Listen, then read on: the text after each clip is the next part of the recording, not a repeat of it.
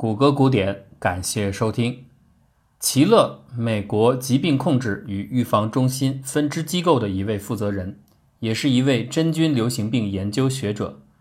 从去年三月份开始，为了应对节节攀升的 COVID-19 疫情，他和其他的同事不得不在家中办公，暂停手头本职研究，投入到大流行的技术支援工作。现在，随着疫情趋势减缓，他终于开始打开邮箱，查看原先积存的文件。新来的一份报告让齐乐感到坐立不安。洛杉矶附近眼下正在遭受 COVID-19 围攻的医院报告了一个棘手的新问题：他们的一些患者出现了另外一种新类型的感染，一种叫做 Candida auris 的真菌导致的病症。齐乐对于 C. auris 的了解比其他任何人恐怕都要多。作为这个领域的专家，几乎在四年之前，他已经和 CDC 一起向各地医院发送了紧急通告，要求他们密切地监视这种病原体。当时，这种真菌尚未在美国境内出现，但齐乐一直保持和其他国家的同行交流。听到了此种微生物入侵各国医疗系统后发生的种种状况，这种真菌足以防御目前可用于对抗它们的少数几类药物当中的绝大部分。它可以在坚硬寒冷的表面上蓬勃发展，并让清洁用化学药品败北。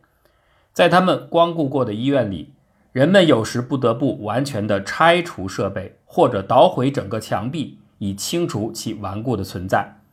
他们不断引起迅速蔓延的疫情，并最终杀死感染此病的多达三分之二的患者。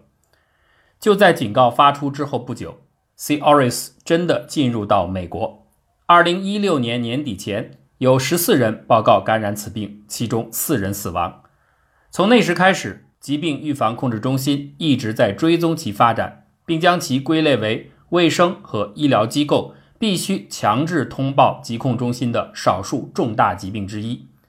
到二零二零年底，美国二十三个州共出现了一千五百多个病例，而偏偏就在这个阶段，COVID-19 到来了。它不仅造成人员的重大伤亡、医院的不堪重负，还迫使所有的公共卫生关注都转向新冠状病毒，而远离了其他同样威胁巨大的有机病原体。可是反过来的结论却不成立，这些病原体恰恰可以趁机接近人类。从新冠大流行一开始，齐乐对他可能与真菌感染的交汇就感到了担忧。最早的关于感染新冠的论文描述了这些重症患者的情况和治疗，他们需要重症监护，插上呼吸机、静脉输液，大量的使用抑制感染和炎症的药物。强烈的干预措施虽然可以解救他们于 SARS-CoV-2 病毒的威胁，但具有免疫抑制作用的药物将会破坏先天防御机制，同时广谱抗生素又会杀死一直在控制入侵微生物的有益细菌。因此，这样的治疗措施下，患者将极易受到潜伏在他们附近的任何其他病原体的攻击。事实也正是如此。齐乐和各国的同行联系，询问是否有任何的迹象表明 COVID-19 允许致命真菌的广泛的侵入。结果，相关报告案例从印度、意大利、哥伦比亚、德国、奥地利到比利时、爱尔兰、荷兰和法国比比皆是，同样也开始在美国患者中浮出水面。这是病毒大流行叠加第二种流行病的首个迹象。而让情况更复杂的是。这里不只是 C. auris 这样的真菌，还有一种致命真菌烟曲霉也开始造成人员的死亡。真菌人们算是常见，通常都只被当作是一些小麻烦，比如蛋糕上的霉、发痒的脚气，还有就是人们最熟悉的形式：大雨过后树根底下冒出来的蘑菇。可是真菌构成的实际上是一个约有六百万物种的巨大的王国。真菌具有鲜明而独立的特征。真菌和动物不同，有细胞壁而不是有细胞膜。真菌和植物不同，它不能自我供养。同时，真菌和细菌也不同。真菌会把自己的 DNA 包裹在细胞核内，用细胞器来组织细胞结构。这些特征让它们在细胞层次上很奇怪的，反而和人类比较接近。但是请注意，正是这个特点为后面甄别真菌进行药物打击带来了大麻烦。长久以来，医学界流行的观念都认为真菌不会是一个大麻烦。除了分层免疫系统提供的保护机制之外，最重要的一点在于温度。人类是哺乳动物，核心温度高于真菌生存偏爱的温度，所以一般来说，真菌只能在人体较凉的外表面带来轻微的威胁，像是脚癣、酵母感染等等。但在健康的人体核心区，侵袭性感染非常的少见，这一点也和大众印象基本吻合。在马路上随便问一个路人，最担心的病原体会是什么？他们可能会回答细菌、病毒，甚至小虫子，但基本不太可能提到真菌。当然，他们可能不清楚这些术语的准确定义。可是，专业词汇使用频率的低下造成的这种印象，本身也说明了其被轻视的程度。可是，这个态势正在改变。一项被广泛分享的估计表明，全世界每年已经有三亿人感染真菌疾病，有一百六十万人因此死亡，这比疟疾造成的死亡数还要多，和结核病大致相当。CDC 估计，仅在美国，每年就有七万五千多人因真菌感染住院，另外有八百九十万人看过门诊，而且这些数据还有可能因为极不完善的监测网络被大大的低估。真菌威胁增长的原因是多方面的，其中有一点可能带有一些反讽的意味，那就是人类医学的成功造就了我们的脆弱。真菌正是利用受损的免疫系统广泛存在，提升了自己的能力。在二十世纪中叶以前，那个时候免疫力受损的人，他的寿命是不会长的。可是随着医学水平的提高，即使人们的免疫系统因为疾病，癌症治疗或者年龄等原因受损，医学也变得非常的擅长让这类人存活得更久。研究者甚至还开发出一系列的疗法，故意的降低免疫活性，以便让器官的移植者保持健康，或者来治疗像狼疮或类风湿关节炎一样的自身免疫性疾病。这对病人来说当然是好事，可是小车不倒只管推。对于长久被免疫系统屏蔽在外的真菌来说，这些破损系统的大量存在，给了他们练习和发起进攻的绝佳机会。因此，现在有越来越多的人更容易受到真菌侵害。另一些长期的背景性原因包括气候的趋势性改变和其他人类行为对环境的重塑。我们清理土地用于耕作和定居，这扰动了土壤中的真菌。与其寄主之间的平衡稳定，我们在世界各地运送货物和动物，这让真菌可以非常方便地搭乘便车四处传播。我们将杀菌剂大量投射到农作物周边，这增强了其附近生物的抵抗力。最重要的一点是，我们的能源使用模式让气候变暖。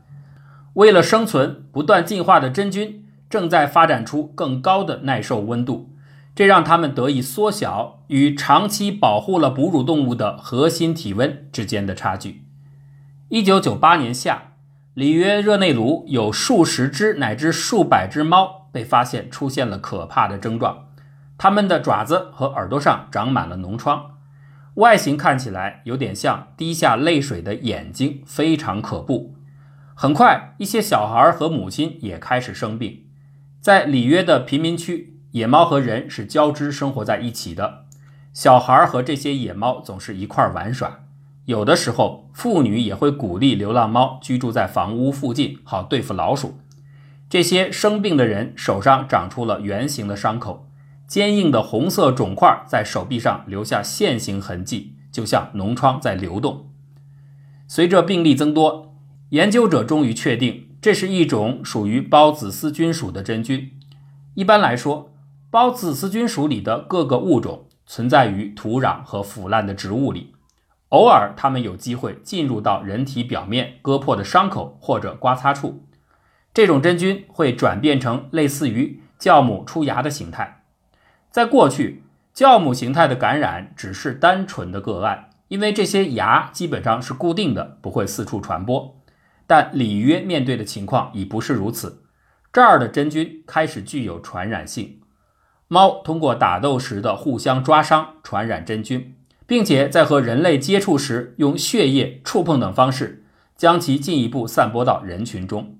根据报告。此类真菌能从皮肤扩散到淋巴结和血液，再扩散到眼睛和内部器官。在有些病例当中，病人大脑中甚至都长出了真菌性囊肿。对齐勒这样的真菌学家来说，这种传播是一个警告：真菌界正在持续移动之中，不断逼近新宿主的领地边界。他们在寻找新宿主可能带来的任何进化上的优势。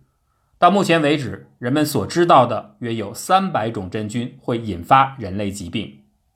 多伦斯·欧文非常健康，他在高中和大学时是运动员，后来住到了加利福尼亚州的帕特森，这是位于加州中央谷地的一个安静的小镇。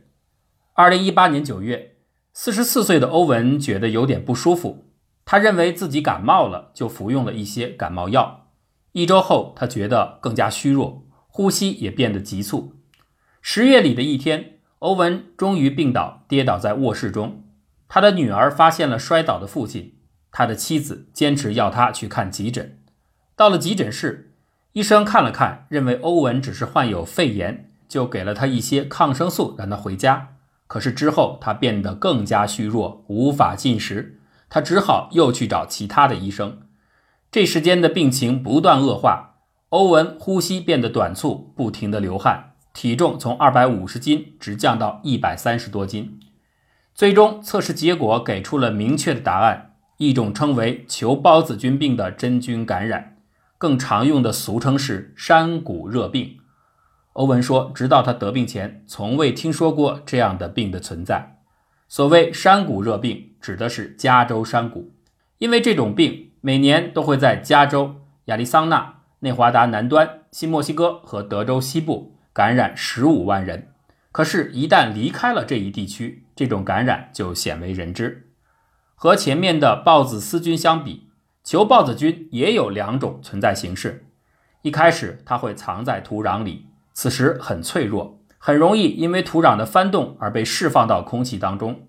这种轻型飞行物可以被气流带到上百公里之外，一旦有人吸入体内。就开始制造麻烦。欧文和其他很多与他有类似状况的人碰到的就是这样的情形：真菌进入体内，变成了充满孢子的球体，孢子通过血液迁移，渗入到他的头骨、脊椎。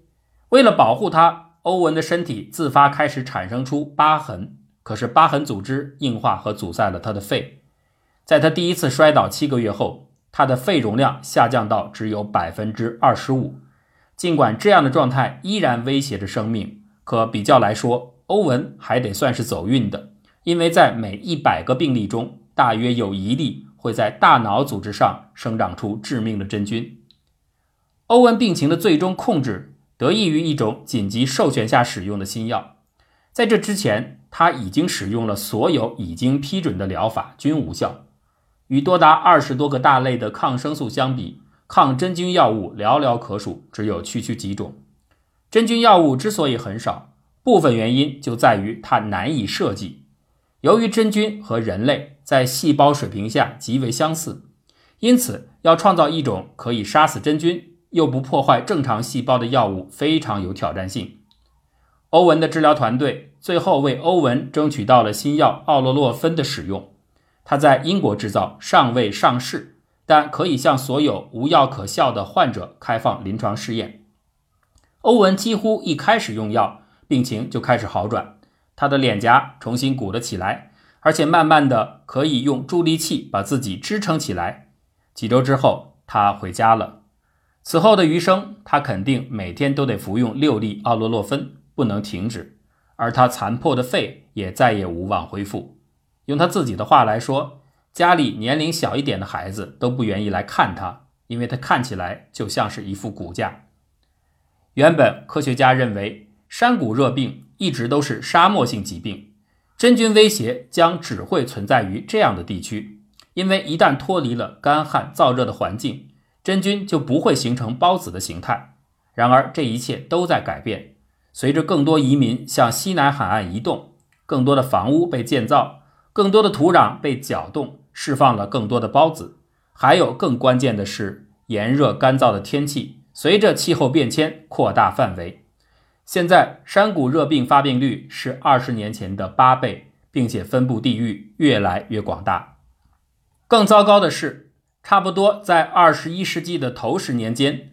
孢子丝菌的移动力同样得到了升级，它们也开始能够在寒冷潮湿的表面蛰伏，于是从人到人的传播链就被打通。新冠病毒大流行期间，短缺医疗装备地区的医护人员不得不重复使用护具、手套，这大大提升了真菌借助主要病毒大潮趁虚而入的机会。世界各个大陆四十个国家和地区。除南极洲之外，都已经有了相关案例的报告。在新德里，一个有六十五个床位的 ICU 被 C. auris 真菌入侵后，感染了真菌，并被确认感染了新冠病毒的患者当中，三分之二都已死亡。这样的警报声中，最响亮的还是来自于烟曲霉真菌。在大自然中，烟曲霉扮演着清道夫的角色。它促进植被的腐烂，使生命世界循环往复、生生不息。